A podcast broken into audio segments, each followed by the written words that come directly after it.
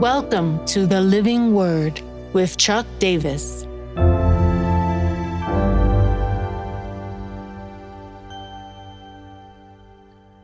Second Peter 2 17 to 19. Slaves to something. These are waterless springs and mists driven by a storm.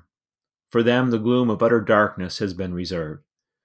For speaking loud boasts of folly, they entice by sensual passions of the flesh those who are barely escaping from those who live in error. They promise them freedom, but they themselves are slaves of corruption.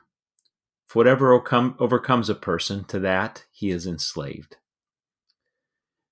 Peter has just completed a discourse on all kinds of unrighteousness and blasphemy.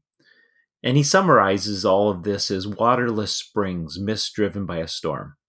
Uh, this immediately makes me think of the writer of Ecclesiastes, the preacher.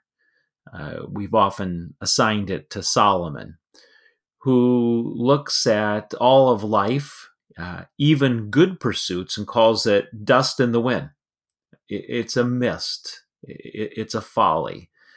And now, uh, Peter talks about the more baseline things of life, that these are a mist. They're an illusion to what we really want. Uh, he talks about gloom and utter darkness. Uh, it's a false light uh, that draws us in. Uh, they promise us something that it can never deliver. It's always good to remember that uh, the fleshly pursuits in life are a foretaste of something good that God has given, that is to have uh, a more complete and fulfilling application in our life. Uh, some have said that sin is one degree off.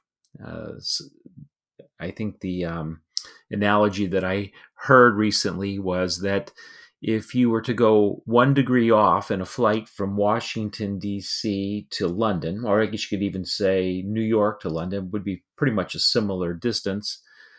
Uh, by the time you landed in London, you would have to walk 60 miles to get to your luggage.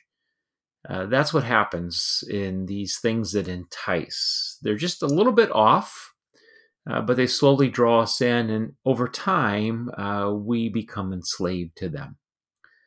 Uh, there's always a slave result. Whatever overcomes a person owns them. And uh, we see that these waterless springs have offered and suggested that there might be nourishment and freedom at the other end of it. But in the end, uh, one ends up being a slave what's the so what of this? Uh, I have to go back to the old Bob Dylan song, You've Got to Serve Somebody. Uh, and I would say one of the implications of that is when you serve and serve and serve per- perpetually, you eventually become a slave to something or someone. And this is how Satan works. That's why Paul warns us in his teaching not to give Satan a foothold. Don't give him space because once that space is there, he begins working it, working it, and enough uh, footholds become a stronghold in a person's life. Peter is warning us of the same thing. The now one in this passage is to cut things off at the foothold level. Uh, to recognize the slight one degree early on in the process uh, to recognize that uh, one cord bound now will not put us in slavery. We can break away from it. But if we allow that cord to wrap a second, a third, fourth, a fifth time, it will become something that controls us. Interestingly, very similar uh, to the notion of what wraps around our heart eventually takes charge of our heart. And so, Lord, today we don't want to chase uh, waterless springs. We don't want to be drawn into gloom and darkness, uh, but we want to be uh, pursuing your light, your best for us, your fullness. And so help us to recognize it early and cut it early so that your life would flow. We pray this in Jesus' name. Amen.